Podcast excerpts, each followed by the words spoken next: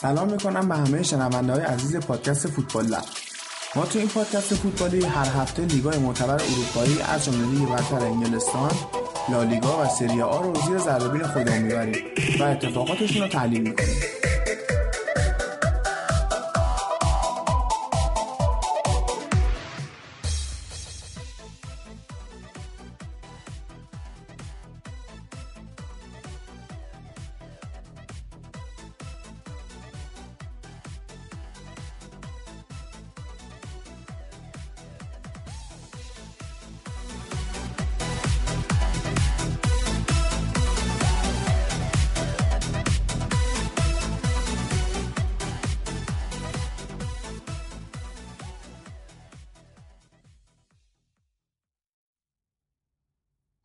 خب قبل از شروع اپیزود من یه سری توضیح بدم.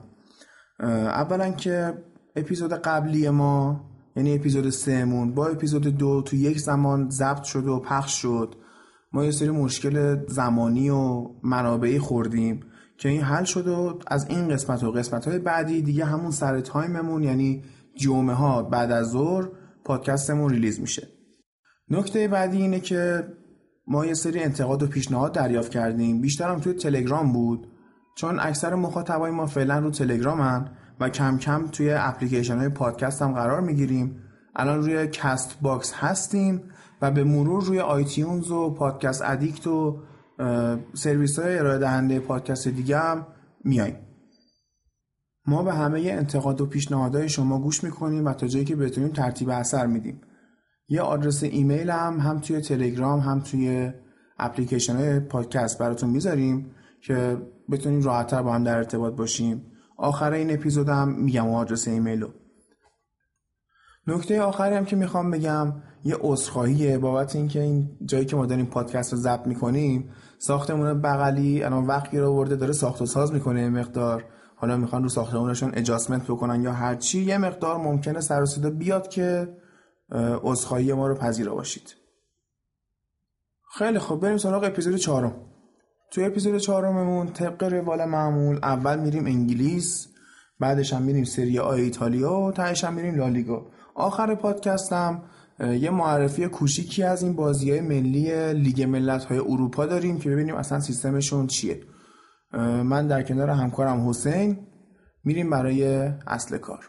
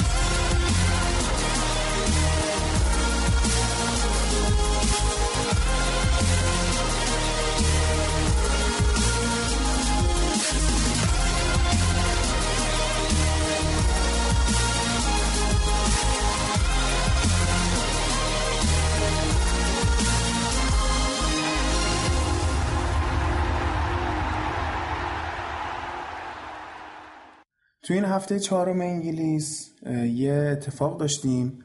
سالگرد دهمی که شیخ منصور اومده سیتی رو خریده و تو این ده سال یه روندی رو طی کردن. به یه پیشرفتای خیلی زیادی رسیدن به نسبت گذشتهشون. حالا مثلا خیلی هم میان مقایسه می‌کنن ده سالی که شیخ منصور سیتی رو گرفته با اون دوره‌ای که آبراموویچ رفت چلسی رو خرید. نظر چی حسین؟ هادی این که گفتی این نظر شخصی منه. از نظر عدد بخوایم مقایسه بکنیم شاید چلسی موفقتر بود اون ده سال. ولی چیزی که سیتی ساخته به نظر توی دراز مدت خیلی پایدارتره. حتی خب مقایسه بکنیم اینه که خب چلسی یه دونه چمپیونز لیگ برد تو اون ده سال. لیگای بیشتری بود. فکر کنم چهار تا لیگ بردن توی لیگ برتر. ولی سیتی سه تا برده ولی دراز مدت تر که بخوایم نگاه بکنیم می‌بینیم استایلی که اینا برای خودشون ساختن توی سیتی خیلی استایل برنده بزرگتریه. به نسبت چلسی اونا بیشتر دفاعی بود سیستمشون واکنشی بود ولی اینا از همون اول هجومی ساختن برای حمله کردن مثل رئال بارسلونا یه جورایی تقلیدی از اوناست. آره اتفاقا همین آکادمی هم که سیتی ساخته خیلی حتی قوی تر از آکادمی یونایتد شده و در آینده شاید بتونیم بگیم می‌تونه شهر منچستر رو آبی نگه داره. یه چیزی حدود 400 میلیون یورو فکر می‌کنم خرج آکادمیشون کرده بودن نظر ساختاری. سوای اینا تو پروژه جهانی سازی سیتی یه داستان دیگه ای هم هستش به اسم فروختن سهامشون که یه چند درصد به کشور چین تعلق داره این باشگاه. مطمئن نیستم درصدش الان فکر می‌کنم حدود 17 18 درصد بود که اصلا نخست وزیر چین هم اومده بود اونجا با آگوئرو و اینا سلفی گرفته بودن اکتش هم دیده شد تو شبکه های اجتماعی.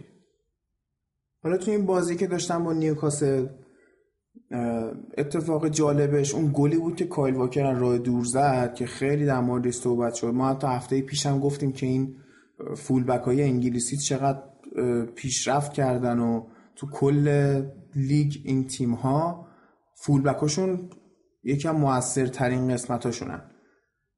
نکته بعدی این بود که نیوکاسل اومده بود مثل بازیش با چلسی دفاعی بازی کنه و بازی رو ببنده و خفه کنه تا به نتیجه برسه. ولی خب سیتی همون اول بازی گل زد و تهش هم که بازی بردن. اما یه بازی مهمی که می‌خوایم این هفته در موردش حرف بزنیم بازی واتفورد و تاتنهامه. هفته پیشم گفتیم که واتفورد تو سه بازی سه برد داشته و خیلی نتیجه خوبی گرفته این هفته اومد با تاتنهام بازی کرد و تاتنهامو برد.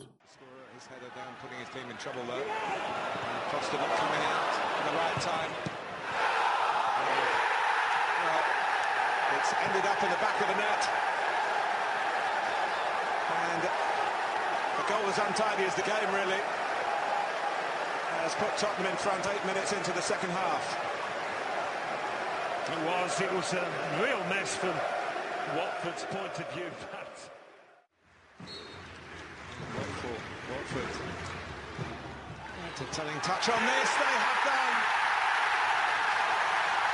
It's the main man. Troy of the Hornets.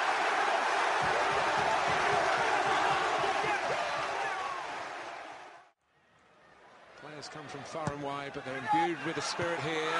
Oh, Cathcart! That is the spirit. What a turnaround for Watford.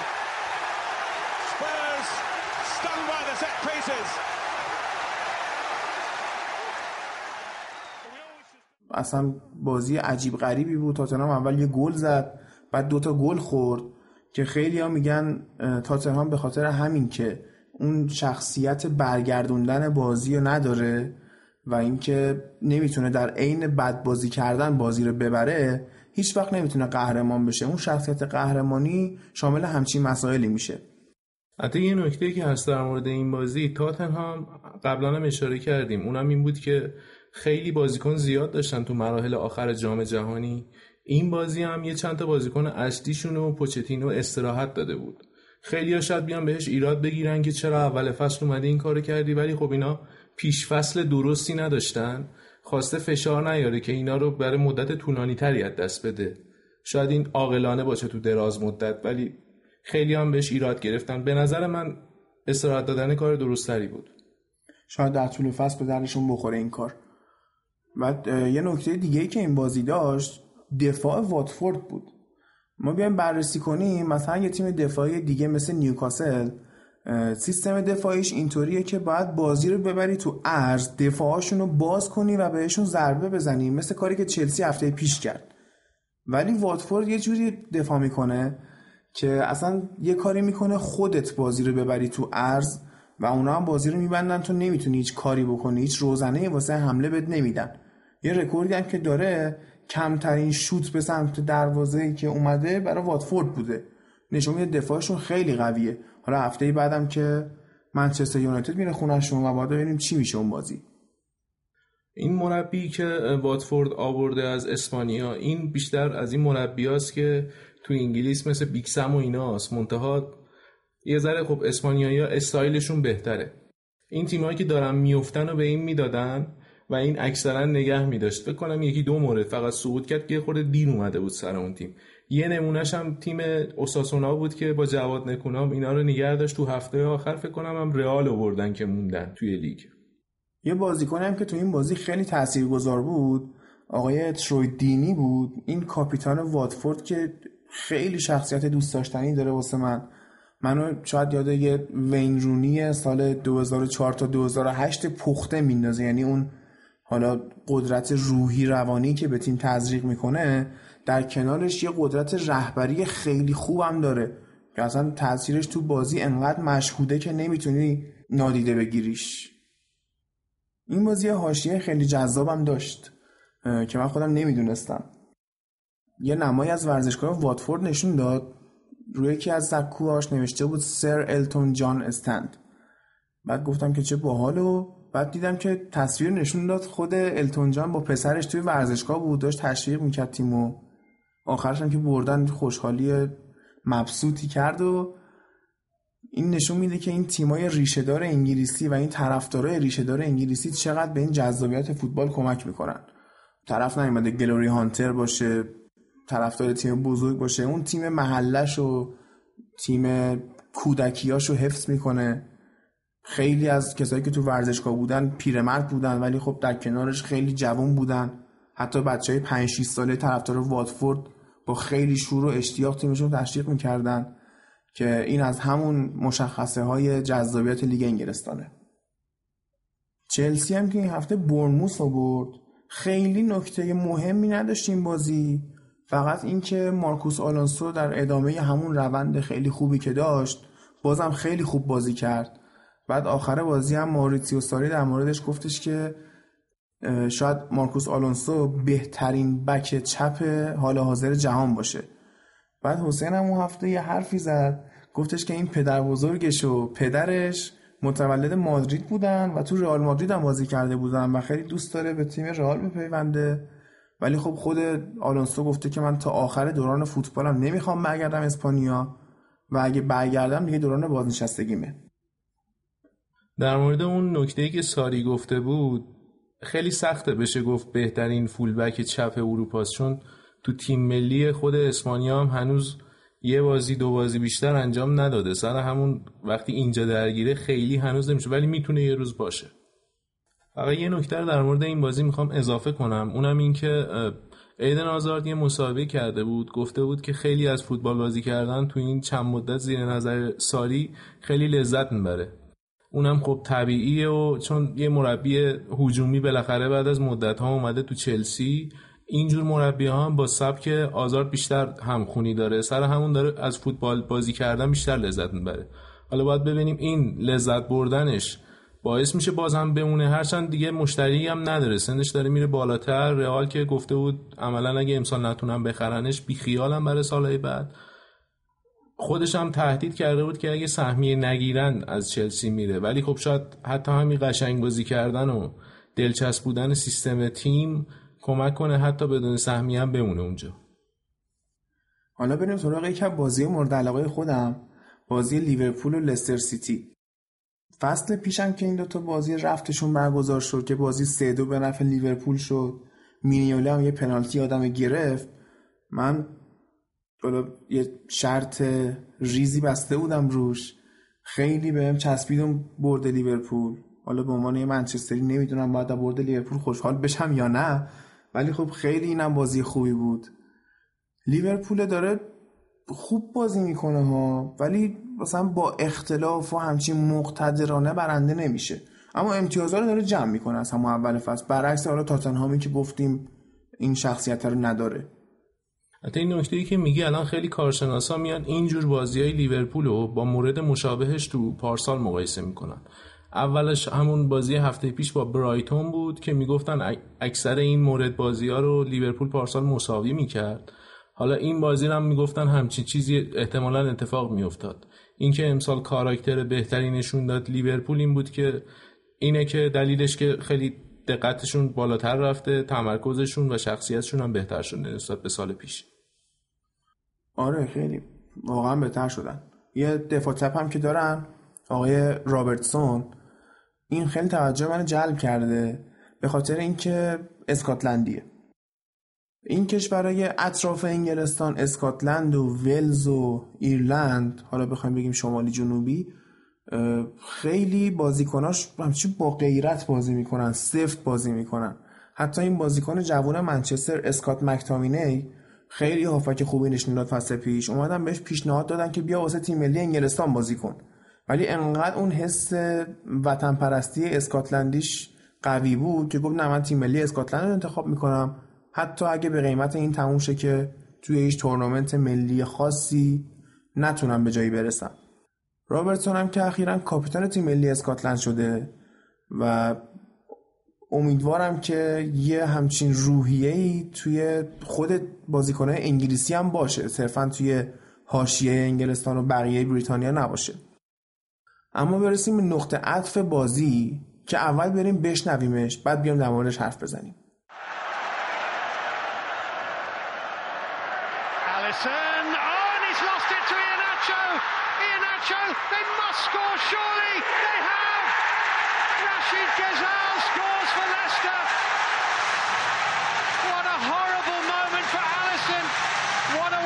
Concede your first goal of the season. And he took a risk and Leicester are back in the game. حسینی الیسون چیکار داره می‌کنه هفته پیشم فکر کنم خودت گفتی که یورگن کلوب گفته بود من این حرکات رو که حالا چیپ زده بود به اون مهاجمه از دروازه‌بانا دوست ندارم ببینم ولی خب تا حالا دروازه‌بان برزیلی نداشتم الان اومد دیریب کنه چه اتفاقای احمقانه افتاد و والا این حرکت ها رو توی ایتالیا هم مثل اینکه زیاد انجام می‌داده آلیسون اونجا دیریب می‌زده. من خودم هم چند تا بازی رومو دیدم همچی چیزی بود. منتها توی ایتال... توی انگلیس مثل اینکه بیشتر مهاجما پیگیرن و این بیشتر باعث درد سر آلیسون میشه. نکته دیگه این که اینجا میخواستش که کرویف ترن بزنه یعنی چرخش کرایوفی داشته باشه که موفق نبود. کلوب هم اشاره کرد. تو تصاویر مشخص بود بلافاصله نشون دادن که اشاره می‌کرد با پا بزن دیگه چرا اینجوری می‌کنی؟ حالا بهش تذکر میدن این سری و قصر رفتن باید ببینیم هفته های بعد چقدر تغییر می‌کنه رفتارش. ببینیم درس می‌گیره از اشتباهش یا نه. خب دو تا بازی مونده. اول بریم سراغ آرسنال و کاردیف. کاردیف یه دونه از اون تیمایی که حالا گفتی مال مثلا حالا 40 سال پیش سیستم بازی کردن و مدیریت مربیش. آره. منتها یه مشکلی که آرسنال داره اینه که معمولا جلو تیمای ضعیف مشکل می‌خوره. نمی‌دونم چرا. حالا شاید دست کم می‌گیره یا چیشو نمی‌دونم. چرا اینطوری میشه؟ والا آرسنالی که امسال مثلا این بازی از عقب زمین شروع کردنش رو انجام میده خیلی تیما فکر می‌کنن که می‌تونن از این نظر بهش آسیب بزنن.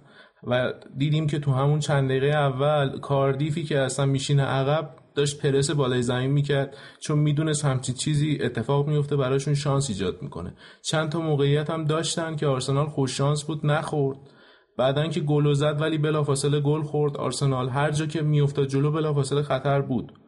و کاردیف هم خیلی خوب این ضعف و بو کشیده بود و از ضعف آرسنال استفاده می‌کرد. ولی خب آرسنال هم بالاخره اون حالا اون گل لاکازت گل آخر بازی رو توصیه می‌کنم همه اگه نیده باشن برن ببینن. واقعا به نظرم بهترین گل هفته بود. تو انگلیس حداقل. شاید اروپا هم جزو چند تا گل اول باشه. نکته این بازی این بود که چک چرا انقدر بازی با پاش خراب شده یا خراب بود از اول؟ چه جوری اصلا انگار کمر همت بسته بود تیمش شوهر بده؟ چه کلا بازی با پای خوبی هم نداشت از قدیم. اون هیچ وقت توی تیمایی که بازی می‌کرد از عقب بازی سازی به شدتی که امری می‌خواد و نداشتن. الان هم موقعیت ترسناک برای آرسنالیا اینه که چرا با این وضعیت چرا این لنو رو بازی نمیدن؟ ببینید وقتی بازی با پای چک انقدر ترسناکه بازی با دست لنو چقدر بد بوده که امری نیومده بذارتش تو زمین؟ باید ببینیم این کی می‌خواد تموم بشه این کابوس آرسنال. یه خورده هر بازی انگار لب پردگاهن انگار دارن میفتن باید نجاتشون داد. خیلی لب مرزی بازی می‌کنن الان کاردیف سه تا بازی اول گل نزده بود. جلو آرسنال دو تا زد. دو سه تا هم می‌تونست بزنه که نزد. حالا تو خط حمله آرسنال خیلی خوبه ولی خط دفاع واقعا فاجعه باید یه فکری بکن. هرچند توی ترکیب اصلی هافک دفاعی آرسنال که به نظر من تو دراز مدت ژاکا و توریرا باشه با هم دیگه خوب مچ بودن. منتها چون توریرا دیر اومده نمی‌دونم چرا آلگری وسواسی داره دیرتر اینو میفرسته تو زمین. آمارشون هم خوب بوده. تو چند دقیقه کمی که با هم بازی کردن آمار هجومی آرسنال خیلی خوب بوده. باید ببینیم که تو دراز مدت چی میشه. به نظرم ترکیب آخر آرسنال اون باشه. اونجا شاید دفاع رو یه خورده بیشتر اینا جمع بکنن. من فکر کنم خیلی دوست داشتیم به جای آقای امری آلگری بیاد مربی آرسنال شرلم اسمش اشتباه گفتی. نمی‌دونم. شاید حتی تو ساله آینده آلگری بیاد اینجا. آلگری گفتم؟ آره. حالا صفای اون. بیشتر از همه اگه بخوایم تو دفاعی مسترمایند جهان دیگه اون آقای سیمونه است خیلی آرسنالیا دوست داشتن اون بیاد مونتا وقتی اون بیاد باید برند تیم عوض بکنن. آرسنال هم به نظر من مدیراش دوست دارن که خوب باشه. نه اونقدی که باید. فقط در حد همین که بفروشه بلیط ها رو چون جذاب بازی کردن حداقل بلیط های محلی رو میشه فروخت. ولی خب با سیستم دفاعی حتما باید به نتیجه برسی که طرفدار زیاد باشن. سر همین اینا می‌خوان تو دراز مدت همون سیستم ونگر دوره دوم رو حفظ بکنن که خیلی هم نتیجه نمی‌گیره ولی قشنگ بازی می‌کنه حداقل قابل تحمل. آره این هفته دو تا صفر جدول پاک شد. یکیش تعداد گلای خورده لیورپول بود. که با اشتباه مزهک الیسان اون اتفاق افتاد. یه دونه هم تعداد گلای زده کاردیف. یه جمله قصارم خودم ساختم.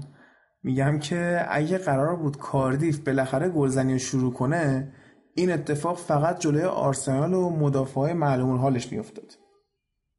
حالا بیشتر سر سیستمه و سیستمم به نظر بهبود نیافته. بعد اینکه آرسنال عملا به قول این خارجی ها پرسونل اون نفرات خط دفاعیش به اون صورت تغییر نکردن. فقط یه سوکراتیس اومده که نه میشه گفت خط دفاع رو بهتر کرده نه بدتر. در همون حد به نظر من شاید این بازیکن یوونتوسی که اومده جدیدن این لیختشتاینر این می‌تونه بهتر از بیرین دفاع بکنه. بیرین تو خط حمله خیلی خوب اضافه میشه. دید فوق العاده ای داره ولی تو دفاع خیلی راحت دیریب می‌خوره. این یه خورده رو اعصاب طرفدارا رفته. ولی خب چون توی خط حمله خوبه خیلی ها به این اشاره می‌کنن تو شبکه های اجتماعی که چرا این از به عنوان یه وینگر استفاده نمی‌کنن. قبلا هم تو جوانان وینگر بوده که تو بزرگسالان آوردنش دفاع راست. حالا باید ببینیم. حتی بعید همچین اتفاقی بیفته ولی خب شاید اگه خیلی بد باشه تو دفاع به همچی چیزی هم فکر بکنم مربی حالا از سوکراتیس گفتی یه سری مدافع هستن. به نظر من صرفا فیزیکن هیچی دیگه ندارن. مثلا دفاع خود آرسنال الان هستش آقای مرتساکر پارسال خدافزی کرد. پارسال خدافزی کرد. یه دونه مثلا کریستوف متزلر هم تو رئال داشتیم. اونم همینطوری بود. فیزیک محض بود و هیچ کاری هم ازش بر نمی اومد کند بود. به درد این تیمایی که می‌خوان زیبا به قول تو بازی بکنن نمی‌خوره. چرا خریدنش؟ والا چون تو دورتموند بود فکر می‌کنم ایده پشت این این بود که مثلا بازی با پاش بهتره و می‌تونه بازسازی خوبی داشته باشه. هرچند تو خود دورتموند هم خوب نبود اونجوری. تو این سالهای اخیر هم دورتموند خط دفاعش فاجعه بوده. یه خبرنگار معروفی هم هست به اسم رافا هونگشتاین که تو لندن هم زندگی می‌کنه. بعد از سوتی های سوکراتیس تو بعضی از بازی ها مثلا توییت کرده بود که همون سوکراتیس همیشگی. معلومه که همچی چیزایی تو دورتموند هم زیاد اتفاق میافتاده. حالا خود امری هم زیاد راضی نبود از این خریدایی که تو خط دفاع واسش کردن. اون روزای آخرم دنبال دفاع بود که نتونستم بخرم. باید یه دو سه تا پنجره بگذره ببینیم چقدر می‌تونه این تیمو بهتر بکنه. مثل کلوب که بهش فرصت دادن تیمو درست کرد. حتی خب بودجه آرسنال همیشه محدودتر از تیمای دیگه است. از یه طرف هم باید ببینیم به خود امری دو تا پنجره فرصت میدن یا نه.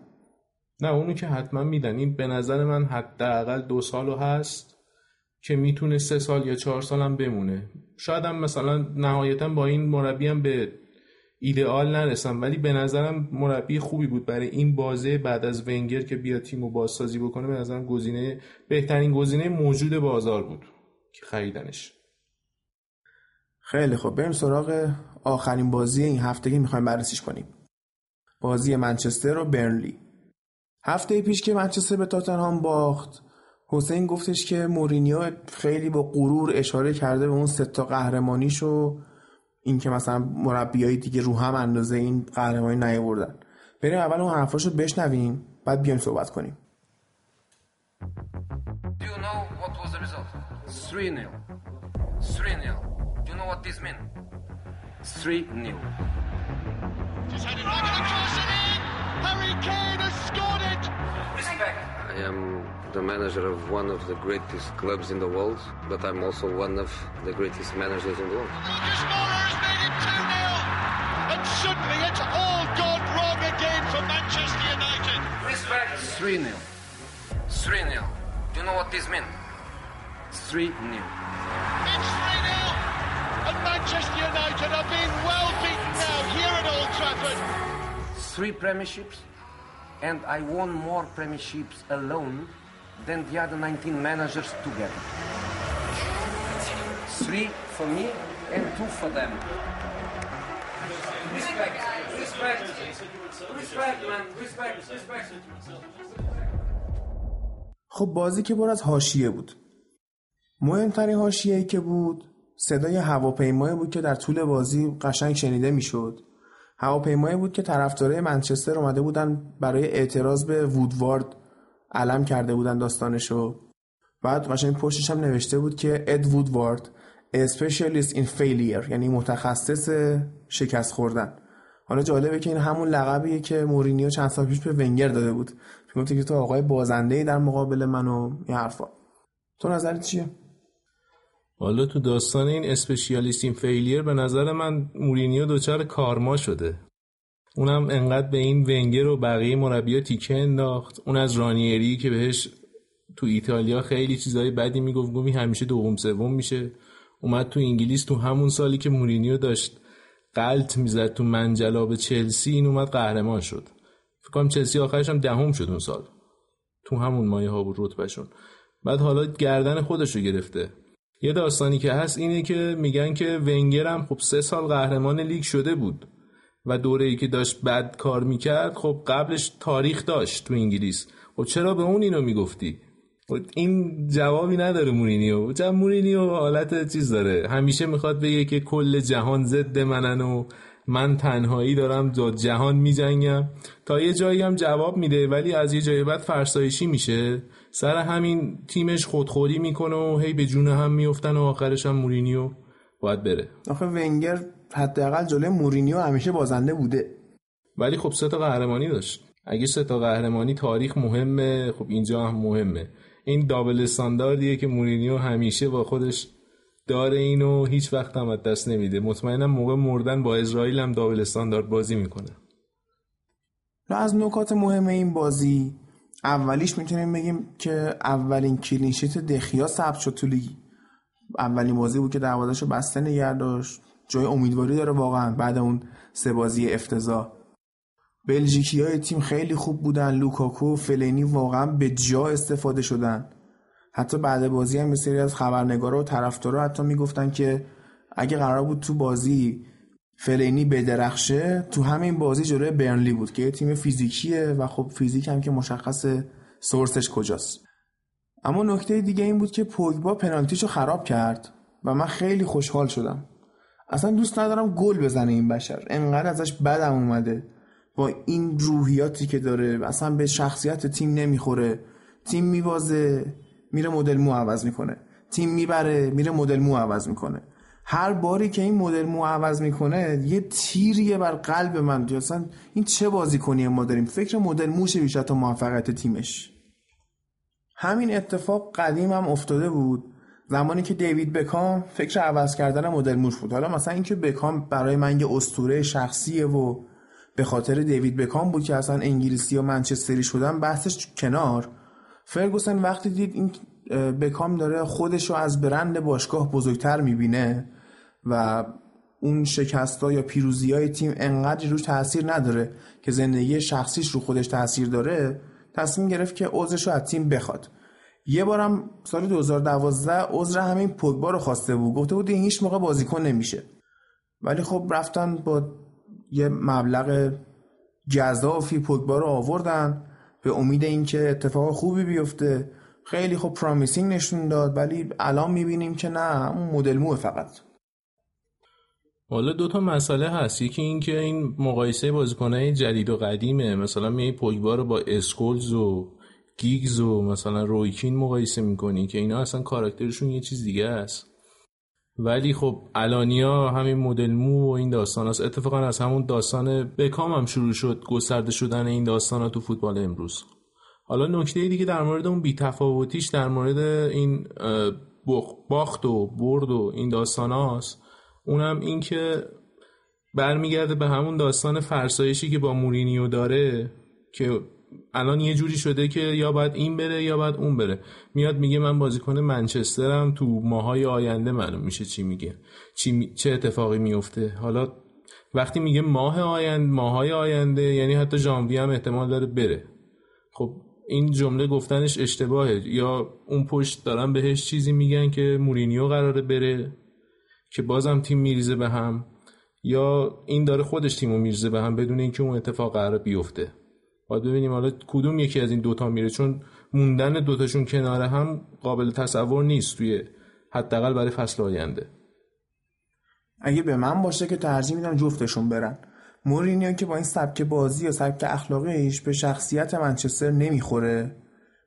پوگبا هم با این اخلاقیات و روحیاتش مال این باشگاه نیست. ترجیح میدم یه مربی خوب بیاد. حالا می‌خواد الگری باشه می‌خواد زیدان باشه یا هر کی و پوگبا هم رد کنن بره سرگی میلینکوویچ رو بخرن.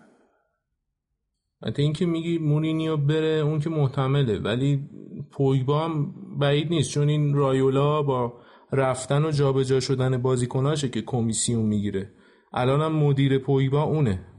اگه واقعا پوگبا می‌خواست تو منچستر بمونه می‌تونست به مدیر برنامهش بگی که خفه شو من دارم کارم اینجا انجام میدم. چرا علیکی میریزی به هم؟ همه چیو در که پوگبا یه عکس تو اینستا گذاشت به بقیه گفته بود خفه شید اینو من نیده بودم الان شنیدم ولی خب این نشون میده که چقدر با منچستر فاصله داره.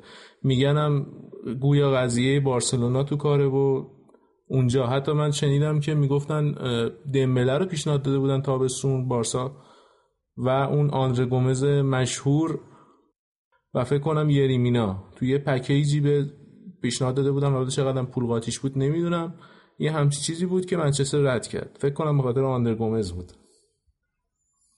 اگه قرار باشه پکیجی هم قبول کنیم به نظرم اگر شامل راکیتیش باشه و حالا یه بازیکن درست حسابی مثل امتیتی این قابل قبوله. ولی اینکه حالا اون آقای دمبله که معلوم نیست هنوز چپ یا راست یا اون آندر گومز و این داستان ها تو شخصیت منچستر نیست قبول کردن همچین پیشنهاد توهین آمیزی البته من به جز گومز پیشنهادشون بد نمی‌بینم. اون دمبله واقعا بازیکن خوبیه.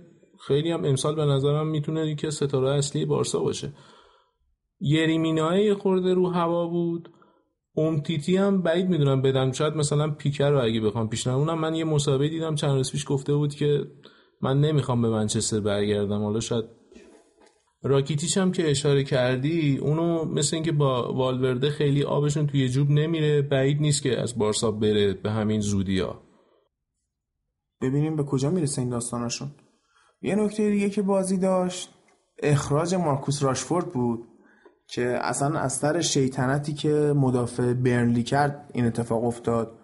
بلند شد خلاصه یه کله تو کله شدن و اتفاق خاصی نیفتاد واقعا. صرفا داشتن از نزدیک به هم دیگه نگاه می‌کردن. ولی مدافع برنلی خورده ننه من غریبم بازی در آورد. داورم که قشنگ عقب وایستاده بود نگاه می‌کرد ببینه همه, همه هر کاری می‌خوان بکنن. وایستا آخر شروع کنه به همه کارت بده. به راشفورد که قرمز مستقیم داد این همون اتفاقی که هفته پیش واسه ریچارلیسون افتاد. ولی خب به مدافع برنلی که بعد از ننه من غریبم بازیاش اومد یک کلم نثار راشفورد کرد فقط یه کارت زرد داد.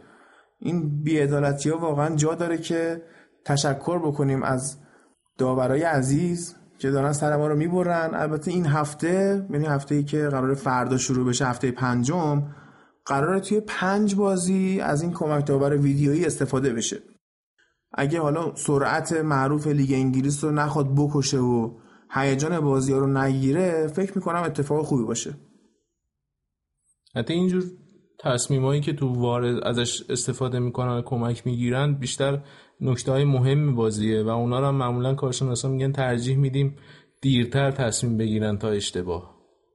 حالا باید ببینیم تو انگلیس چجور جواب میده. یه نکته هم نباید فراموش کنیم. اونم اینه که داوره انگلیسی اینو استفاده نکردن. نباید انتظار داشته باشیم پرفکت باشه چون استفاده از اونم باید یاد گرفت و اون طول می‌کشه و به مرور اتفاق میفته اینکه فکر کنیم که تکنولوژی اومد و دیگه هیچ نیازی به یاد گرفتن استفاده ازش نیست اشتباهه باید سب کرد.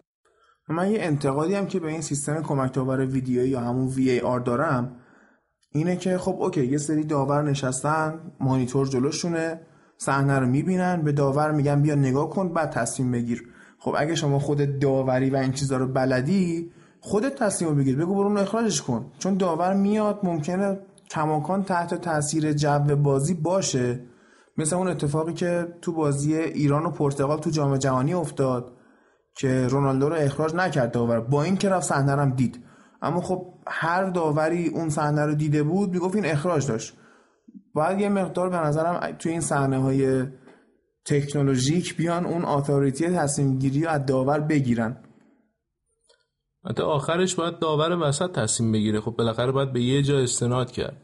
اینو نمیشه بالاخره اونجوری ربطش داد به اون. و نکته دیگه این که اینا آماری که گرفته بودن توی این لیگایی که ازش استفاده میشه مثل آلمان مثل ایتالیا مثل آمریکا 92 درصد تصمیمات درست گرفته شده بود.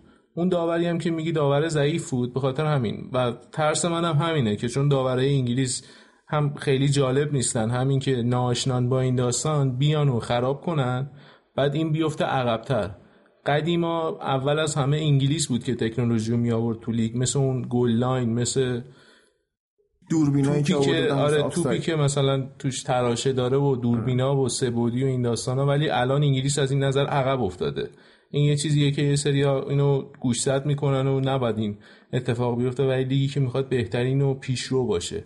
و تو اینجور چیزا هم پیشرو باشه و یه خورده ریسک پذیرتر عمل بکنه و سنتی نباشه اینقدر. یه پیش زمینه تاریخی هم که داره این قضیه همین قضیه پیشرو بودن انگلیس که گفتی. عموما یه ضربه خورده و بعدش اومده اینو انجام داده. مثلا تکنولوژی خط دروازه بعد از گل لمپارد به آلمان بود که مردود اعلام شد. اینا خیلی بهشون برخورده و اومدن این تکنولوژی رو پیاده کردن سری ولی واسه وی آر توی جام جهانی یکی دو تا پنالتی روی هریکین می‌تونستن بگیرن نگرفتن و طبق وی ای آر پنالتی بود. اما خب با این به نظرم به خاطر اینکه تو جام جهانی همچین نتیجه بدی هم نگرفتن و اومدن چهارم شدن یه مقدار اتفاقاتی که اونجا افتاده بیخیالش شدن. وی ای آر تغییری که از نظر داوری میده یکی اینه که توی کاشته ها مخصوصا کورنرها و اینا داورا بیشتر برمیگردن نگاه کنن یه خورده تعداد کاشته ها و پنالتی ها رو می‌بره بالا. و اون نکته تاریخی هم که گفتی انگلیسی ها معمولا هم. اون گلی که زدن و قهرمان شدن جلوی آلمان تو 1966 اونجا وی آر چون شاید به ضررشون می‌شد خیلی دوست نداشتن تکنولوژی باشه در مورد اون. ولی الان که مثلا می‌بینن می‌تونه کمک کنه نظرشون مثبت تره خیلی خوب قسمت انگلستان ما تموم شد. میریم یه نفس بگیریم بیایم و بریم سراغ سری آ ایتالیا.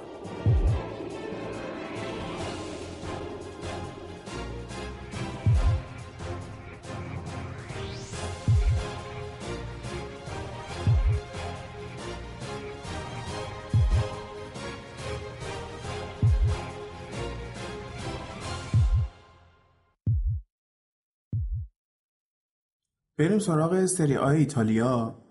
از بازی میلان و روم شروع می‌کنیم. میلانی که اولای بازی خوب شروع می‌کنه اما در ادامه بازی رو از دست میده و نتیجه هایی می‌گیره که نباید بگیره. میشنویم از حسین خب حالی اگه بخوایم این بازی رو بازش کنیم یه جورایی شبیه مدل میلان بازی قبل بود منتها با نتیجه پایانی متفاوت. میلان هفته پیش دو هیچ جلو افتاده بود از ناپولی ولی آخرش با باخت سه دو نجه رو عوض کرد و از سان پائولو دست خالی برگشت. حالا یه هفته اینا تمرین داشتن که با تمرین و تمرکز رو اشتباهاشون حریف سختی به اسم رومو که تو المپیکو اونم نتیجه بدی گرفته بود جلوی آتالانتا رو بتونن یه نتیجه بگیرن تا اول فصل بحرانی شروع نکنن. بازی طبق معمول با فشار میلان شروع شد که رومو خیلی عقب نگر می داشتن نقلو خیلی خوب موقعیت درست می کرد تا پشت محوطه خیلی خوب می اومدن منتها نمی‌تونستن برای هیگواین موقعیت درست کنن. توی نیمه دوم سناریوی بازی مثل قبل تکرار شد. روم تغییر تاکتیک داد و آسیبای میلان دوباره شروع کرد به باز شدن و نشون دادن زخمای میلان. حالا با اینکه هیگواین گل نزد تو نیمه اول ولی فضایی که می‌گرفت یعنی اون یاری که با خودش می‌برد و فضا ایجاد می‌کرد برای بقیه باعث شد که میلان تو نیمه اول گل بزنه و یکیش بیان تو رخکن. نیمه دوم میلان گلم زد توسط هیگواین ولی وار مردودش کرد. حتی تو نیمه دوم میلان دوباره عقب کشید. روم بازی رو مسلط شد و بازی مساوی شد. به نظر می‌رسید که بازم میلان داره یه برد دیگر رو از دست میده. ولی خب آخر بازی با توپی که انزونزی لو داد و شوت کوترونه میلان تونست تو لحظات آخر بازی تو آخرین ضربه بازی رو برنده بشه.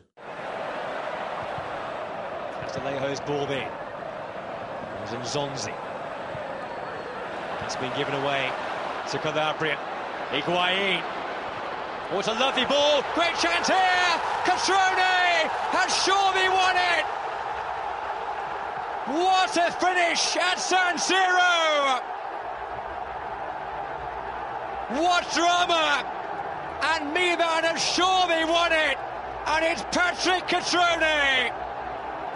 right at the death.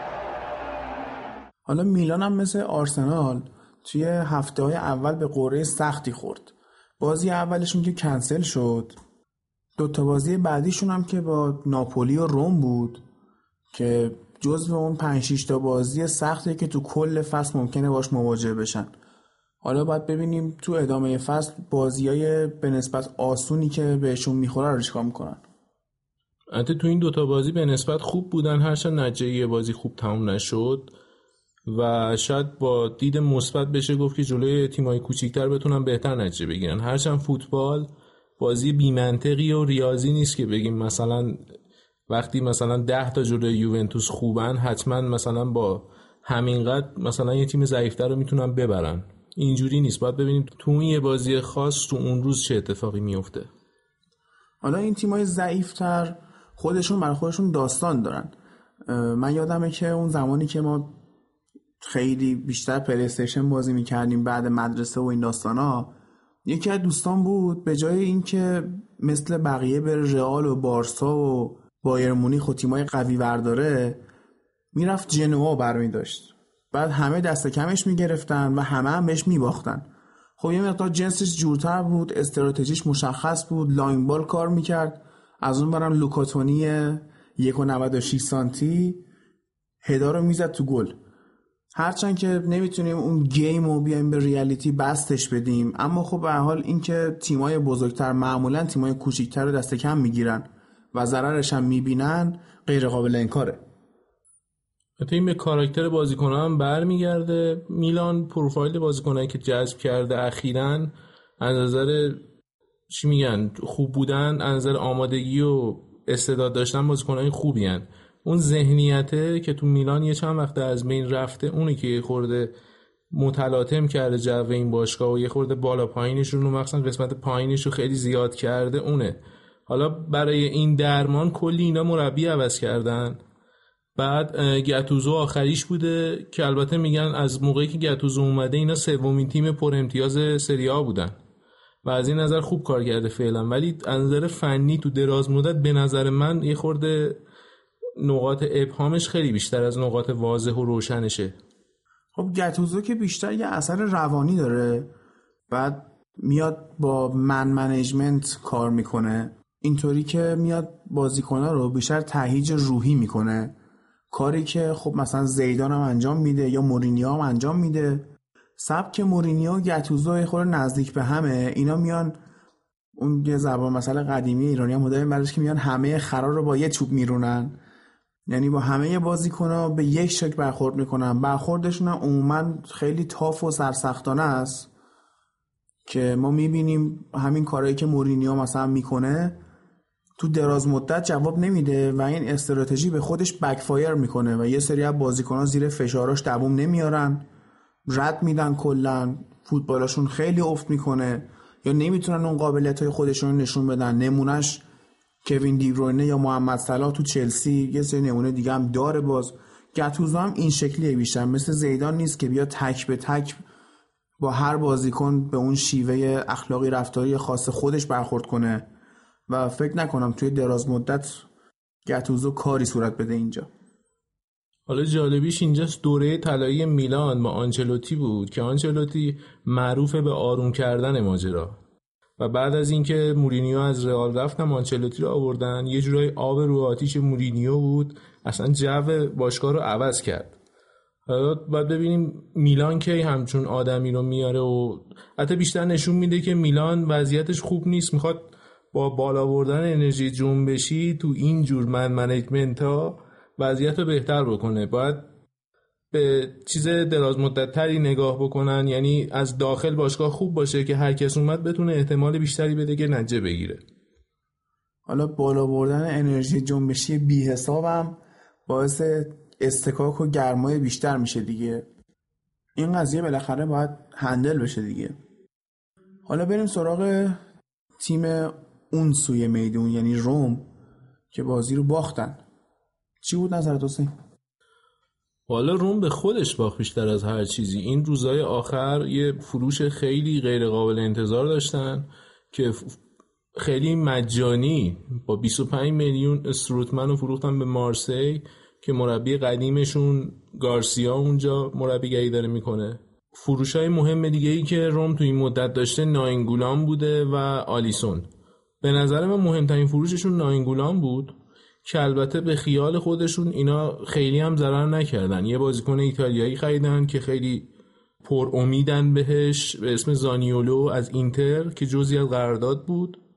خیلی سبک بازیشو با لمپارد و جرارد مقایسه می‌کنن. این مقایسه کردنه که پتر فوتبالیستا رو در آورده این قضیه بیشتر حالا تو انگلیس هست.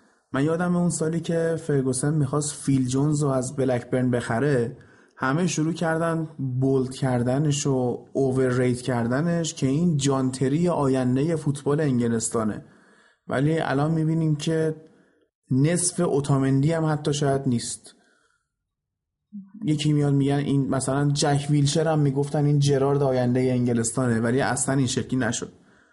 اینجور بولد کردن و فشار روانی که روی بازیکن می‌ذاره چه خودش رو خودش می‌ذاره چه اینکه مطبوعات و طرفدارا روش می‌ذارن تو اکثر مواقع باعث میشه فوتبال اون بازیکن شاید یا تموم بشه یا اینکه خیلی افت کنه و اصلا به اون جایی که حتی پتانسیلش رو داشت نرسه. حالا تو مطبوعات و رسانه انگلیس به نظرم خیلی سیاه و سفیدش بیشتر از بقیه جاهاست. یه چیزی الان یادم افتاد اینه که یه دونه از این تگایی که می‌زنن به بازیکنها یادم این امباپه که تازه رو اومده بود 6 ماه بود که فقط برای موناکو بازی کرده بود. یه بازیکن جوونی مالی تیمی بود یادم رفته مالی کجا بود. می‌گفتن امباپه جدید. آخه لام هستم بذار خود امباپه به یه جایی برسه.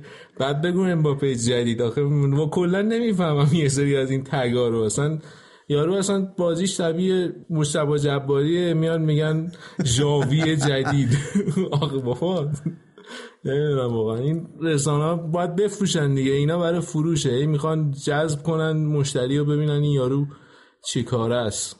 به خود جباری هم می‌گفتن زیدان آسیاییه آره آره. حالا من خودم بازی این پسر زانیولو رو ندیدم. احتمالا اونا که خیلی خوره ایتالیان تو زیر 21 سال بازیاشو دیده باشن که من نیستم جز اون داستان. بعد منتها این چیزی که نیاز داره اینجور بازیکنهای جوون شکوفاییشون به زمان و فرصت نیاز داره. و این زمان باعث هزینهش اینه که شما باید امتیاز بدید. وقتی هم امتیاز بدید خب هیچ وقت قهرمان نمیشید. شما می‌بینی که روم کلا تو این سالا یه بار با اون کاپلو و توتی و باتیسوتا و اینا قهرمان شد و خلاص. کلا فکر کنم دو تا یا سه تا سری ها بیشتر نبردن. کل تاریخشون که حدودا فکر می‌کنم 90 سال باشگاهشون هست. حالا گفتی در مورد فروش های روم این ناینگولان و استروتمن که فروختن اینا یه حالت تاکتیکی خیلی غنی به روم می‌داد. این شکلی بود که درستی به عنوان آفک دفاعی عقب وای میساد. اون دوتا رو رو دست خودش همیشه داشت و اینا بازی رو پخش می‌کردن و خیلی شناور بازی می‌کردن.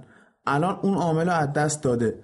نمونش یه خورده شبیه ترش توی یوونتوس چند سال پیش هم بود که پیرلو عقب وای میساد.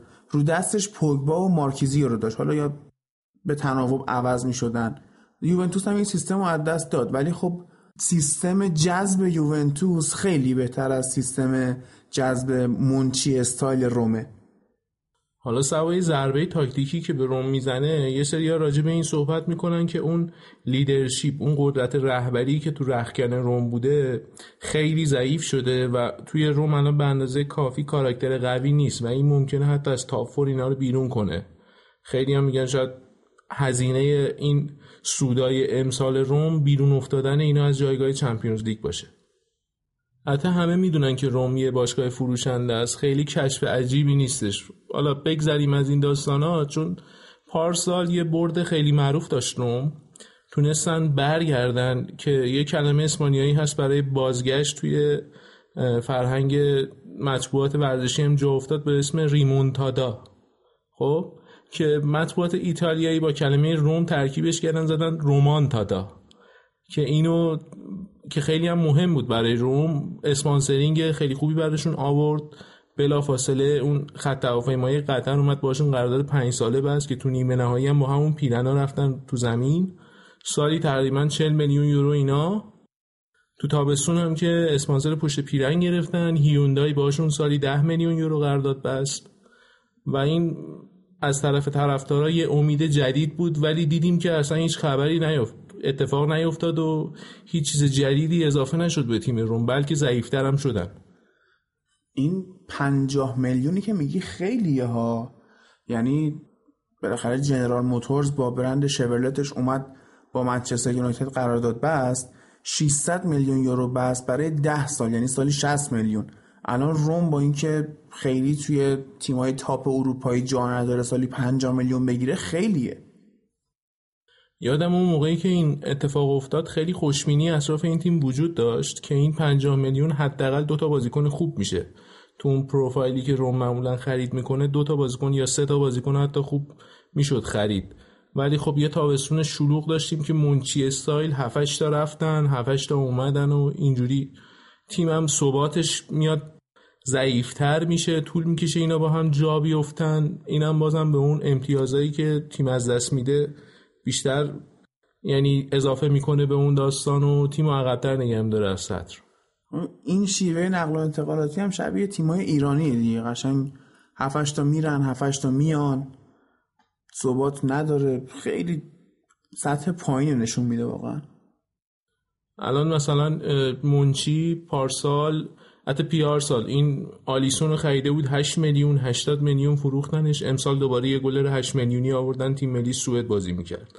از اینجور خریدات با فروش زیاد داشتن. یا مثلا ناینگولان و این بازیکنایی که بیشتر نزدیک سی سال میشن رد می‌کنن و خیلی نگه نمیداره چون اینا آخرش رایگان میرن. دیگه سرمایش بر نمیگرده. اینجور چیزا رو نگه نمیداره. حتی خود منشی هم مثل اینکه گفته بود اگه خوب پیش نره احتمالا از این تیم میره. اسمایی مثل منچستر یونایتد و بارسا شنیده میشه دور که جذبش بکنن به عنوان مدیر خرید. الان یونایتد به یه همچین چیزی برای یه پنجره حداقل نیاز داره که 7 ده تا بازیکنایی که حالا طرفدارای ایرانی بهشون میدن بنجل جمع کنن برن.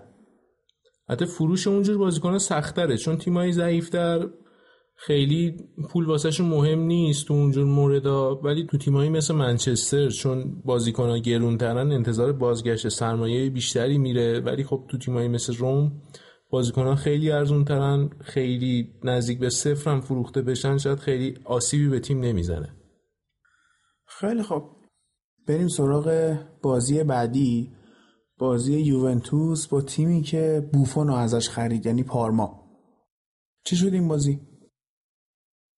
والا بازم همه چشما به ساق پای رونالدو بود که ببینن گل می‌زنه یا نه. بازم همه ناامید تلویزیونا رو خاموش کردن.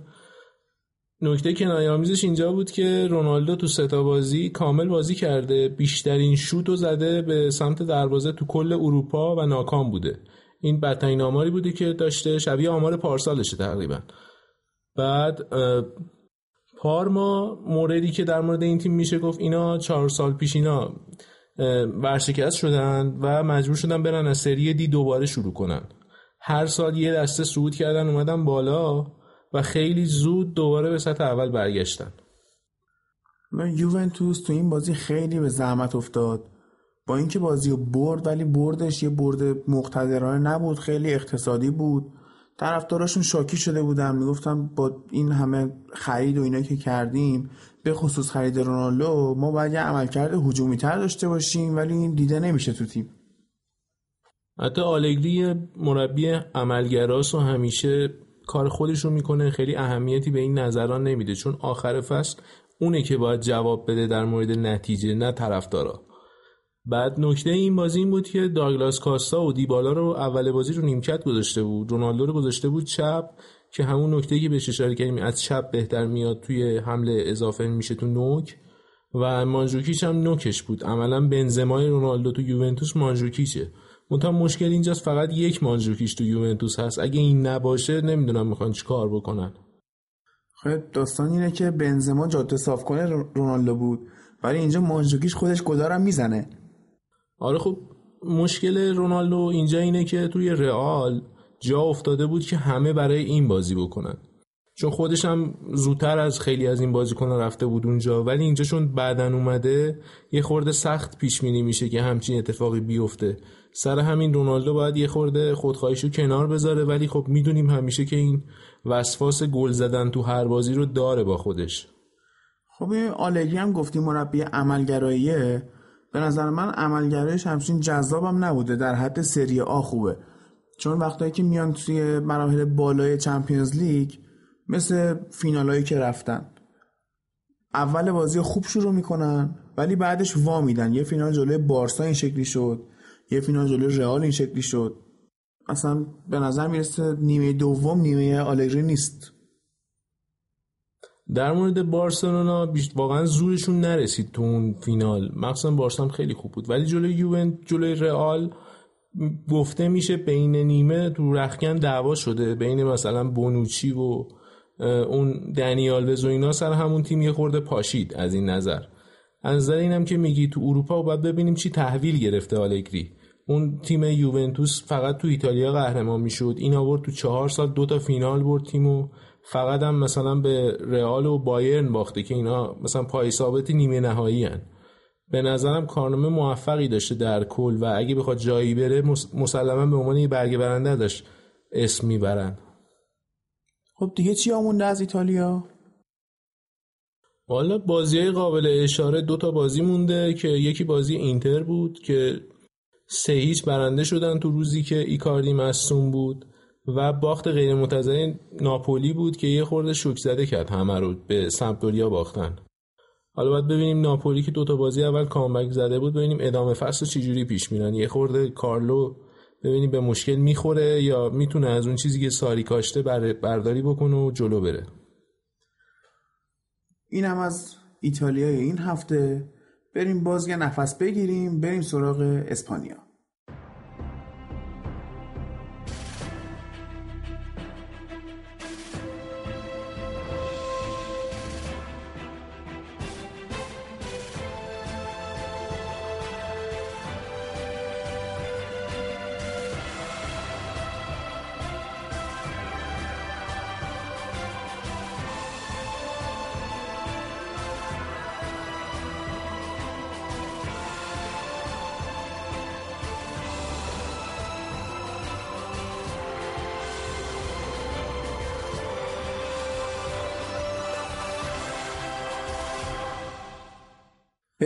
کشور ماتادورا یعنی اسپانیا.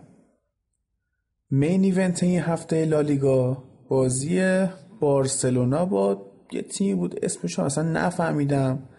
بارسلونا یه گل خورد بعد هشت تا زد. خیلی جذابیت و کیفیت این لیگو نشون میده. بگو دربارش برامون. والا بازی اصلی این هفته از شوخی های تو که بگذاریم که خیلی بیمزم هست.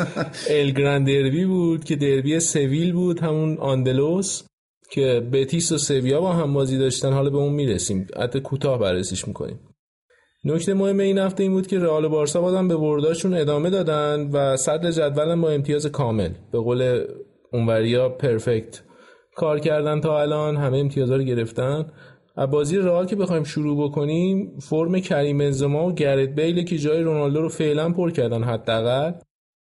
پارسال بنزما کلا فکر کنم 5 تا گل زد که سومیش تو فوریه بود. الان توی سه تا بازی 4 تا گل زده و کنار مسی صدر جدول گلزناست.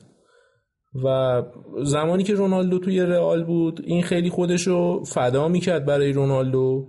و این فدا کردنش بهاش این بود که تونست کلی جام تو کارنامش داشته باشه. هرچند ازش انتظار داشتن که بیشتر از 20 گل هر فصل بزنه ولی خب خیلی فصلا ناکام بود از این نظر. حتی فکر می‌کنم این کاری که بنزما کرد به نظر میارزه. خیلی چمپیونز لیگ برده چهار تا اینجا. حتی نظر گلزنی که بهش ایراد می‌گیرن بعد از رونالدو و مسی و راول چسبیده به فنی سرویه نمی‌دونم رد کرده یا نه. همون نزدیکی هاست. تو اروپا آمارش خیلی خوبه تو لیگ خورده وضعیت خرابه. با این حال هفتمین گلزن تاریخ رئال به نظر می‌رسه که امسال می‌تونه به شیشم هم برسه حتی. یعنی تقریبا نقشش از جاده صاف کنی رسیده به اینکه خودش گلا رو بزنه. همه فکر می‌کردن امسال رئال به مشکل بخوره از همون اول. حالا فعلا که نشون دادن که رونالدو میگم رونالدو. بنزما اونقدر هم بد نیست. حالا دو تا گل به لگانس زد گل خوبی هم بود. یه گل هم زد فکر کنم وار مردودش کرد. جالبیش اینجا بود که با گلی که به این تیم زد بنزما جلوی 33 تا تیم تو لالیگا کلا بازی کرده تو این 9 سال و به همشون گل زده. و این آمار تنها یه نفر بهتر از اینه اونم مسیه که بهش می‌رسیم اون 38 تا تیم که به اوسکا هم گل زده. این هفته و دو تا گل زده و دو تا پاس گل داد. حالا آمارش رو بهش می‌رسیم. این رئال رو جمع کنیم داستانش رو بعد. حالا یه نکته که بنزما بازیش تو رئال داشته تو این سالا خیلی سالا بیرقیب بوده. خیلی بهش میگن سوگلی پرز و زیدان و اینا بوده و خیلی هواشو داشتن. حتی بعضی سالا بوده که جانشین هم نداشته که این با خیال راحت اونجا با تمرکز بازی بکنه. حتی مزد این اعتماد رو هم گرفتن و اون چمپیونز لیگایی بود که رئال تو این سالا برد. شاید بدون بنزما حتی با وجود رونالدو این چمپیونز به دست نمی اومد آره خیلی که می‌خواستن اذیت کنن و شوخی کنن می‌گفتن بنزما از پرز و زیدان فیلم داره که مثلا از ترس لو دادن فیلمو دارن بازیش میدن. ولی یه ذره آدم دید فنی داشته باشه واقعا یکم مفیدترین فورواردهای اروپاست. حالا اون داستان فیلم که میگی اون داستان همکاریش با اون اخازی گرهایی که می‌خواستن از والبوئنا پول بگیرن اونم دادگاه ثابت کرد که اصلا بنزما با پلیس یعنی با هماهنگی پلیس این کارو کرده. می‌خواستم اونا رو گیر بندازن. منتها همیشه توی خبرها قسمت زرد داستان گفته میشه تکسی بیا هیچ وقت صدر اخبار نمیاد. بنزما درگیر همچین داستانی شد و خیلی مظلومه از این نظر. برخلاف چهره‌ای که می‌خوان ازش بسازن خیلی شرور و اینا چیزی نیست. حالا سوای بنزما از بنزما که بگذریم یکی از مهمترین اتفاقای این هفته درو کردن جایزه های یوفا تو مراسم قرعه کشی توسط بازیکنان رئال بود که نکته جالبش اینجا بود که بهترین دروازه‌بان نواس انتخاب شد ولی درست تو همون هفته اومد روی نیمکت نشست و کورتوا جاشو گرفت. این حرکت یه جورایی مثل یه سیلی تو صورت نواس بود که تو این سالا با این همه شایعه هایی که بوده همیشه بیشتر موقع پشت تیم بوده و تیم رو کمک کرده. به جز حالا چند تا بازی که پارسال جلوی یوونتوس مخصوصا نزدیک بود حذف کنه اشتباهاش معمولا خوب بوده. حتی یه بار نزدیک بود توی اون داستان معاوضه با دخیا که اون دستگاه فکس بود که خراب شد دیگاره آره؟ یه فکس باشگاه خراب شده بود. پنچر شده بود فکر می‌کنم. خراب شد یا خراب شده شد؟ والا اینطور که می‌گفتن مثل اینکه لوئیس فن‌خال برقش رو قطع کرده بود. حالا بیشتر حتی چیز بودش اون داستانش برمیگشت به لجبازی پرز و مندز تو اون روزا که الان هم دقت بکنیم دیگه هیچ بازیکنی تو رئال به agent ش پرز چیز میگم پرز مندز نیست. خب تنها کسی که agent ش مندز تو رئال الان مربی رئال لوپتگیه دیگه هیچ بازیکنی نداره تو رئال مادرید این نشون میده که چقدر روابطشون رفته رفته سرد شده. تو این مراسم برترین بازیکنه که می‌گفتی نکته جالبش این بود که کریس هم انتخاب شده بود. ولی طرفدارای رئال اصلا حمایتش نمی‌کردن. می‌گفتن حقش نیست. والا این خیلی بحث برانگیز بوده تو این روزا. اول که می‌گفتن که رونالدو از مودریچ خیلی خوب خوشحال نبوده که این جایزه رو برده. ولی بعدا خبرش اومد که مودریچ گفتش که این به من شخصی پیام داد. گفتش که تبریک میگم و این داستانا. بعدا مشخص شد که دلیل کامل این بوده که رونالدو نمی‌خواسته با پرز روبرو بشه. البته میگن که رونالدو فکر می‌کنه الان که این کارش اشتباه بوده و تو مراسم های بعدی حضور پیدا می‌کنه. حالا باید ببینیم اونجا چه اتفاق میفته جایزه رو به مودریچ میدن بازم یا نه؟ بحثی که اینجا پیش میاد اینه که خیلی هم میگن شاید اگه مثلا مودریچ تو رئال بود و رونالدو نبود رئال سیل نمی بود ولی واقعیت اینه که ساله قبل از مودریچ رونالدو تو رئال بود ولی هیچ سیلی نبردن. تا مودریچ اومد این دور بردا به این شکل شروع شد. آره مودریچ به نظرم خیلی عامل تاثیرگذاریه. تو جام جهانی هم خیلی خودشون نشون داد. کرواسی که دو سه تا بازی فکر کنم 120 دقیقه بازی کرد. اون همه فشار روش بود و بازم مودریچ دوندگی که داشت اصلا مثال زدنی بود. یا خود بروزوویچ که مثلا جلوی انگلستان 17 کیلومتر دوندگی داشت. یا پریشیش که فکر کنم دونده ترین بازیکن جام جهانی انتخاب شد. یا مانجوکیچ که مربی قبلی کرواسی. اسمش از این ایچمیچا بود. چی بود؟ اون میگفتش که این دو ست کامل ریه داره. اینا کلا حالا جدا از اینکه مجموعه تلاشای تیم کرواسی رو بگیم مدریش مهمترین بازیکنشون و مهمترین بازیکن جام جهانی بود. و حتی مهمترین بازیکن اروپا. حالا همه میگن که بعد این همه سال که رونالدو اومده جایزای رئال برده بالاخره یه بارم باید مودریچ بیاد ببره که یه حالت بزرگ داشتی باشه از همچین بازیکنی که توی یکی از بهترین سالاش بوده. مطمئنم اگه رونالدو حتی با رئال قهرمان نمی‌شد و تیمش تا فینال جام جهانی می‌رفت ادعا می‌کرد که توپو باید به اون بدن توپ طلا رو یا این جایزای فردی رو. کلا رونالدو رو ول کنید همه رو می‌خواد دیگه. حتی من یه ذره انتظارشم زودتر این ابهامات رو برخورد چی میگن روشن بکنه. ولی خب بالاخره این کارو کرد. امیدوارم که دورای بعدی بهتر اتفاق بیفته. خب بازی بعدی که می‌خوام بهش برسم اینه که بازی سویا و بتیسه که دربی الگرند دربی معروفه. این بازی پارسال خیلی پرگل بود. دوتا بازی رو هم شاید دوازده تا گل داشت بازی پارسالشون. ولی امسال خیلی دوتا تیم بسته بودن راه های نفوذ حریف و و تا زمانی که سویا یه دونه اخراجی نداد که اونم خیلی توش ابهام بود اتفاقی نیفتاد روی دروازه دوتا تیم که منجر به گل بشه. یه بازیکن به اسم روک مسا این اونجا تو محوطه وایساده بود.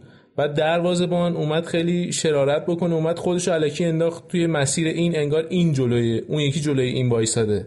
خودشو کوبید به این با اینکه وار هست من تعجب می‌کنم. داوره نرفت بررسی بکنه که مثلا این چی شده که این اخراج شده. اومد کارت دوم داد به این بازیکن اینو اخراج کرد انداخت بیرون.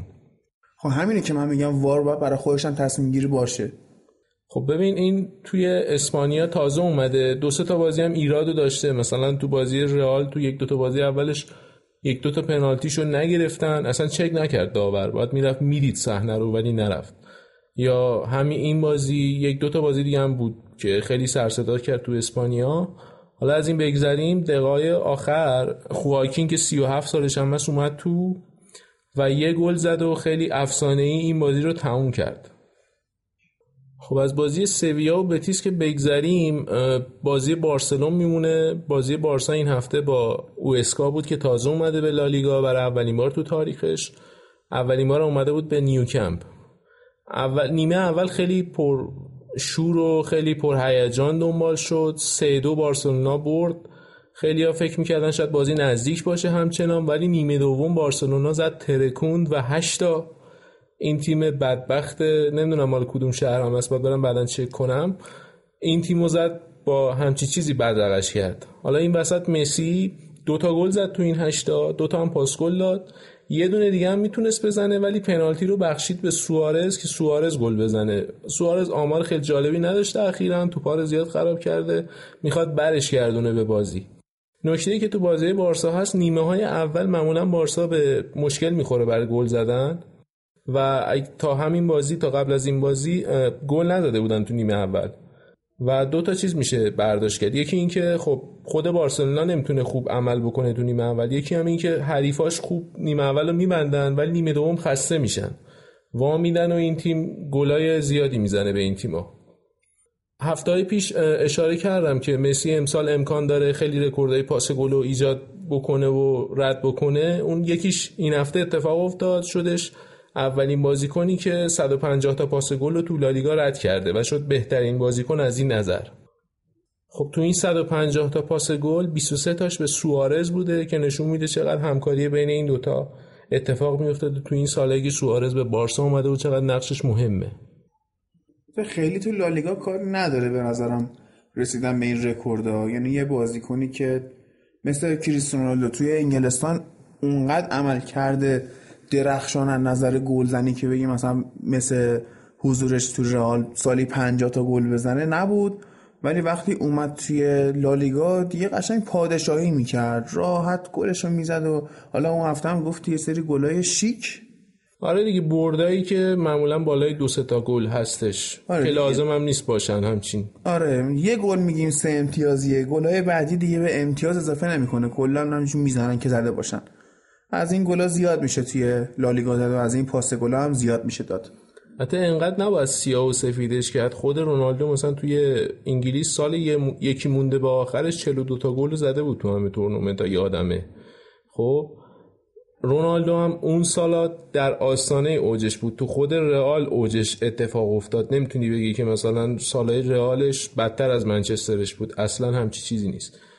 بعد حالا آره مثلا تیم‌های پایین جد... پایین جدول خیلی به قدرت انگلیس نیستن راحتتر میشه شیرازشون رو پاشوند و کلی بهشون گل زد. ولی خب حالا اینا هم نابغه هستن. دیدیم تو چمپیونز لیگ هم آمارایی داشتن که بالای 100 تا گل زدن که خب قبلش اصلا یه رویا بود. راول که 70 تا گل زد همه می‌گفتن کی می‌خواد به این برسه. حالا دیدیم که اینا 100 تا گل رو رد کردن و بازم می‌خوان بزنن. حالا باید ببینیم کی کجا آمارشون تموم میشه و فوتبال کنار می‌ذارن چه رکوردایی می‌ذارن که چند سال طول میگشه بیاد یکی اینا رو بشکنه. آره من ولی باز رو همینم حرف دارم. شما وقتی که تو لالیگا بازی می‌کنی فشاری روت نیست به اون صورت و نیمه دوم اکثر بازیات استراحت یه سری بازی ها کلا استراحته. شاید مثلا تو فصل چهار یا پنج تا بازی سخت داشته باشی بقیهشو راحتی. و خیلی انرژی و توان بیشتری واسه رقابت اروپایی داری. البته تا حدی حرف درسته ولی اونجوری نیست که کامل بذاریمش کنار چون اونجا هم تیمای خوبی هست. 7 تا تیم بالای جدول لالیگا واقعا خوبن. مثلا تو لیگ اروپا هم می‌بینیم همیشه تیمای لالیگا تو فینال هستن اکثرا. بعضی سالا دو تا تیم اسپانیایی بوده فینالیستا. خب این نشون میده که اون پایینم یه تیمای خوبی هست. نیمه دوم جدول ولی کاملا باید موافقم. خیلی تیم‌ها ضعیفه. اونم به خاطر اقتصاد این کشوره نه به خاطر فوتبالش. شاید اگه فوتبالش نبود همین بالای جدولی هم نداشتیم و همون چند تا ستاره هم که مال اسپانیا هست همشون مهاجرت می‌کردن به کشورهای دیگه. ولی نمونه نقضش یکی دیگه هم این بوندسلیگا است که اونجا هم اونجا که خیلی خل... حیات خلوت تره که حداقل اینجا دو تا سه تا تیم خوب هست. ولی اونجا فقط بایر مونیخ تنها بازم ولی می‌بینیم تو چمپیونز لیگ مثلا بهترین گلزن تاریخ آلمان که تو بایر مونیخ هم بازی می‌کنه مثلا توماس مولر فکر کنم 39 تا یا 29 تا گل زده. آمار قابل توجهی نیست. از اون بدترم که فرانسه است. فرانسه که اصلا خلاص هیچ. بازی آخری هم که می‌خوام بررسیش بکنم یکم نه به اندازه بازی قبل بازی اتلتیکو و سلتایی که تو خونه سلتا بود تو بالای دوس اونجا بازی داشتن که اتلتیکو باخت بازی رو اخراجی داد. دقیقه فکر کنم هفتاد بود. ساویچ اخراج شد. گودین هم چند هفته اول خیلی بد بازی کرده. و یه اتفاقی که تو این بازی افتاد خیلی پررنگ بود این بود که اینا بعد از پنج سال یه شوت تو چارچوب نداشتن. اول فصل رو مثل سالهای پیش بد شروع کردن و کند و با وجود رئال بارسلونی که کامل امتیاز گرفتن فکر کنم الان همین الان پنج امتیاز اینا اختلاف دارن با هم دیگه. این خیلی سخته که اینا دوباره بیان خودشون برگردونن. هرچند خریدای خیلی خوبی تو منطقه هجومی داشتن باید ببینیم کی هماهنگ میشن. شاید مثل پارسال نیم فصل دوم دوباره اتلتیکو رو بیاد و نیم فصل اول یه خورده به تقلا کردن بیفته. به حال جبران پنج امتیاز تو لالیگا خیلی سختتر از این حرفاست اوکی لالیگا این هفتهمون هم تموم شد. می‌خوایم بریم این رقابت های جدیدی که درست کردم واسه اینکه این فیفا دی ها از این بی هیجانی در بیاد. اونو بررسیش کنیم. اسمش هم گذاشتن لیگ ملت های اروپا.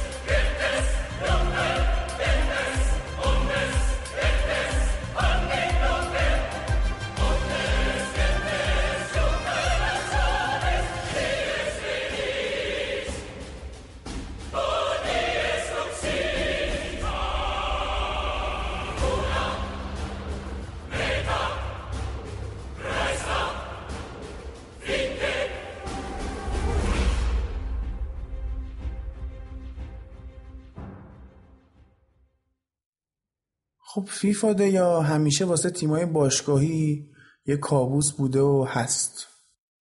الان اومدن برای اینکه رقابتایی که تو فیفا دی انجام میشه این بازی دوستانه که می‌ذارن انقدر بی هیجان و تشریفاتی نباشه.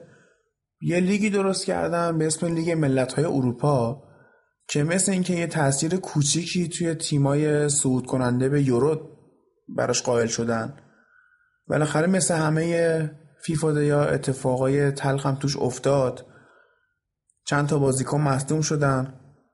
دو تاشون که هوگولوریس و دل علی از تاتنهام بودن. اینا خب بازی شنبهشون با لیورپول رو از دست دادن. یه مصدومیت مهم دیگه هم مصدومیت لوکشا بود تو بازی انگلستان و اسپانیا که حالا با کارواخال یه برخوردی داشت و مثل اینکه برخورد با کارواخال خیلی مهم نبوده.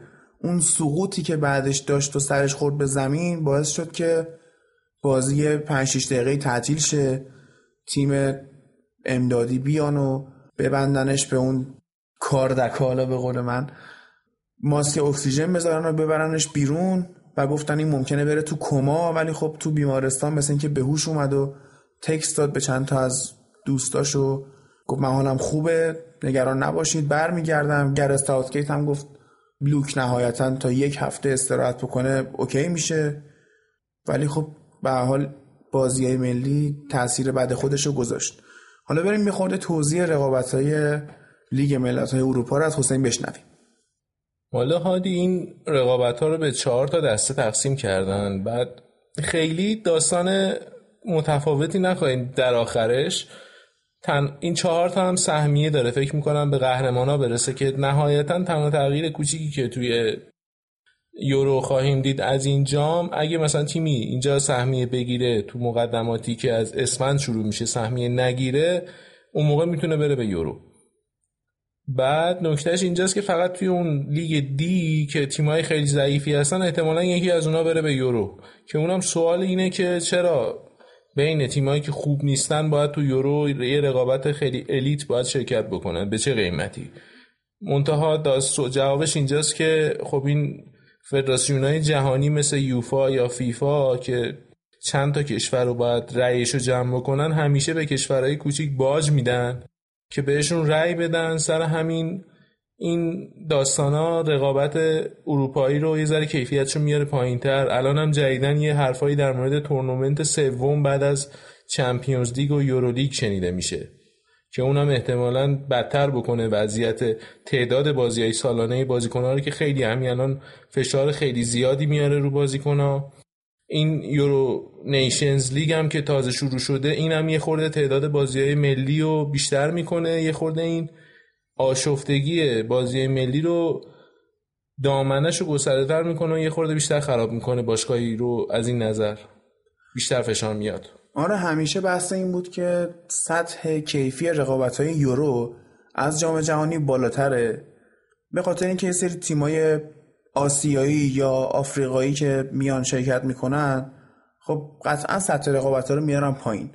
اینا به جای اینکه این ضعف رو جبران کنن می‌خوان مثل اینکه جام جهانی رو چل تیمیش کنن. از این ورم یه همچین رقابتهایی به یورو می‌خوان اضافه کنن. okay اینکه یه سری تیمایی ضعیفتر هم بیان تو این تورنمنت شرکت کنن شاید به فوتبال ملی و باشگاهیشون کمک کنه. از یه طرف هم ممکنه این isolation و این حالا elite بودن تیمایی که توی رقابت های ملی هستن یه مقدار مثلا بگیم اگه همش تیمای قوی بخوان با هم بازی کنن خب تکراری میشه. بد نیست که یه تیمی مثل عربستان هم بیاد یه تیمی چه می‌دونم مثل لوکزامبورگ هم بیاد. ولی به حال واسه بیننده اونقدرم جذابیت نداره. حالا جام جهانی که به نظر من مرزش همین 32 تا تیم بیشتر از این بکنم واقعا نصف بازی محله گروهی مزخرفه و قابل دیدن نیست. تو یورو هم به نظرم قبل از اینکه قدیما 8 تا تیمه بود. خب البته اون دوره من نبودم نمی‌دونم ندیدم. ولی طبیعتا خب کم بوده بازی ها ولی بعدا که 16 تا تیمه شد اون خوب بود به نظر و این 24 تیمه خراب کرده داستان. یه سری بازی گروهی بیمورده. اصلا آلبانی و نمی‌دونم یه سوئیس. مثلا این هیچ مور... اصلا هیچ دلیلی نداره بشینیم نگاه بکنیم. نه جذابه نه قشنگ بازی می‌کنه. نصف بازی مرحله گروهی یورو هم تقریبا خراب شده. حالا این دیگه ملت هم دو سال یه بار قراره برگزارش بکنن. معلوم چه خبره هستن تو این یوفا. آره دیگه ببین فوتبال و تماشاچیاش می‌سازن. و اگه یه بازی باشه که تماشاگر پسند نباشه خب طبعا شما اگه مثل یه صنعت هم بهش نگاه کنی میزان درآمدت از اون بازی ها به هزینه هات نمی‌خوره. منطقی نیست برگزار کردن خیلی از بازی ها حتی اینجور بازی ها برای اینا مثل اینکه تو دید کلی میصرفه که انجامش میدن وگرنه اصلا اضافهش نمیگردن. اون دید سیاسی فوتباله که بحث قدرت و گرفتن ریاستشه که خب طرف میاد و رئیس هم جمع می‌کنه و چهار سال اونجا چهار پنج سال رئیس فدراسیون یوفا خواهد بود و میگذرونه. خب یکی از بازی جذابی که داشت بازی اسپانیا و کرواسی بود.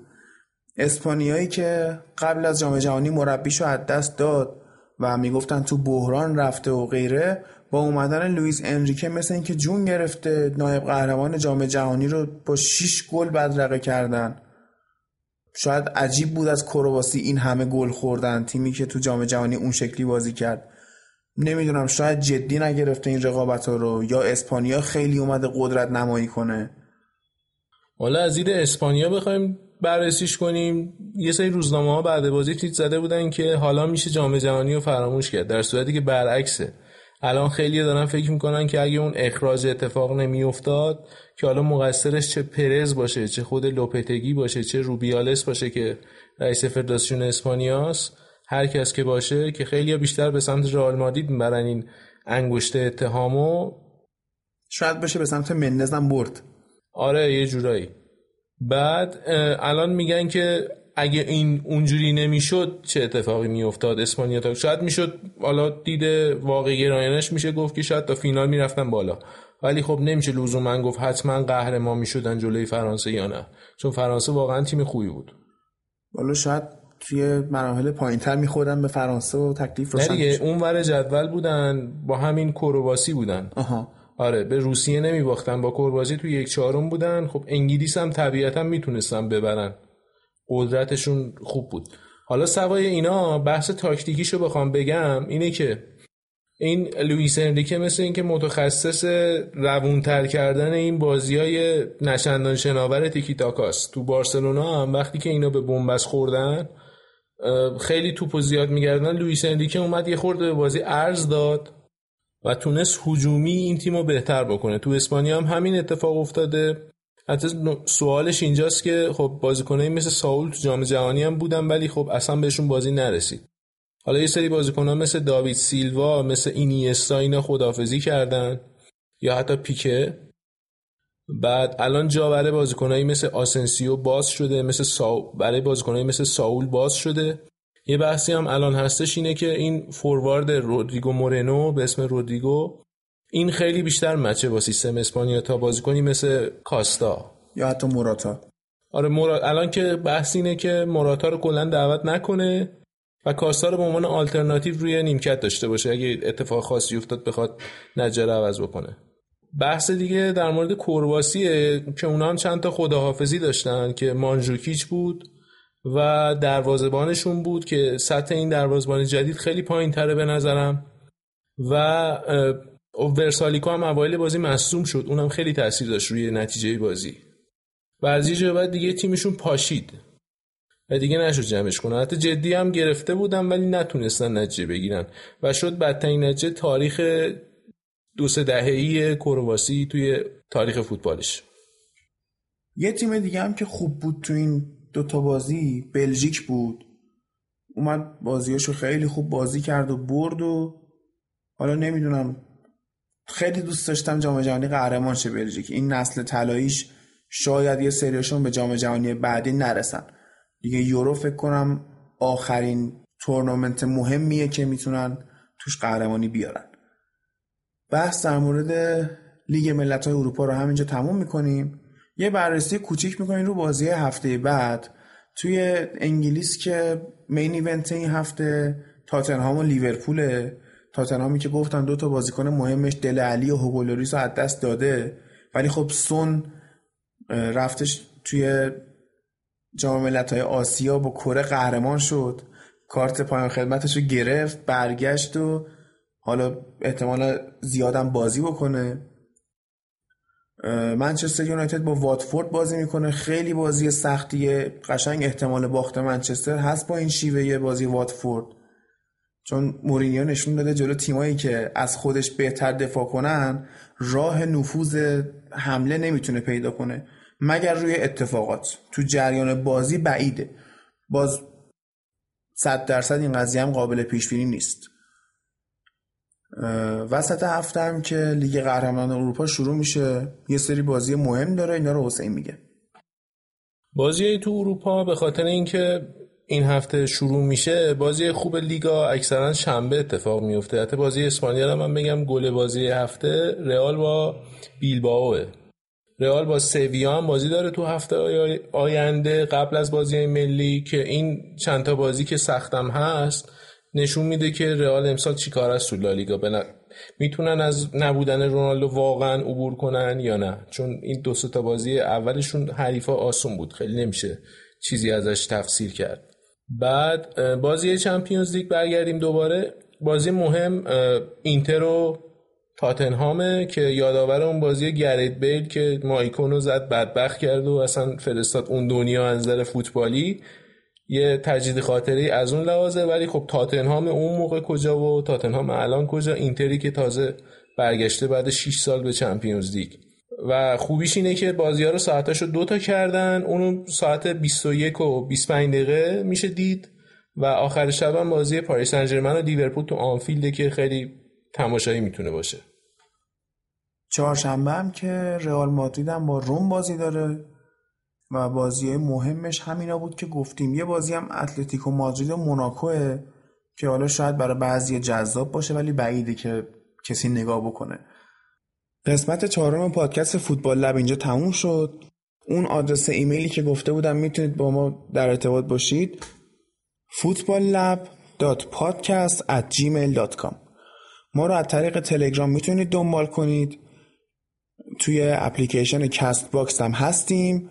کم کم روی اپلیکیشن های پادکستی دیگه هم قرار خواهیم گرفت مثل پادکست اپل Podcast Addict و بقیه نرم افزارها.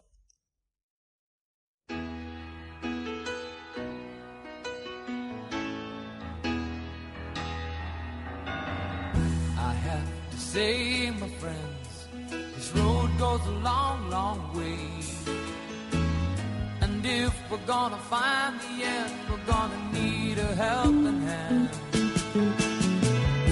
I have to say, my friend, we're looking for a light ahead. In the distance, a candle burns.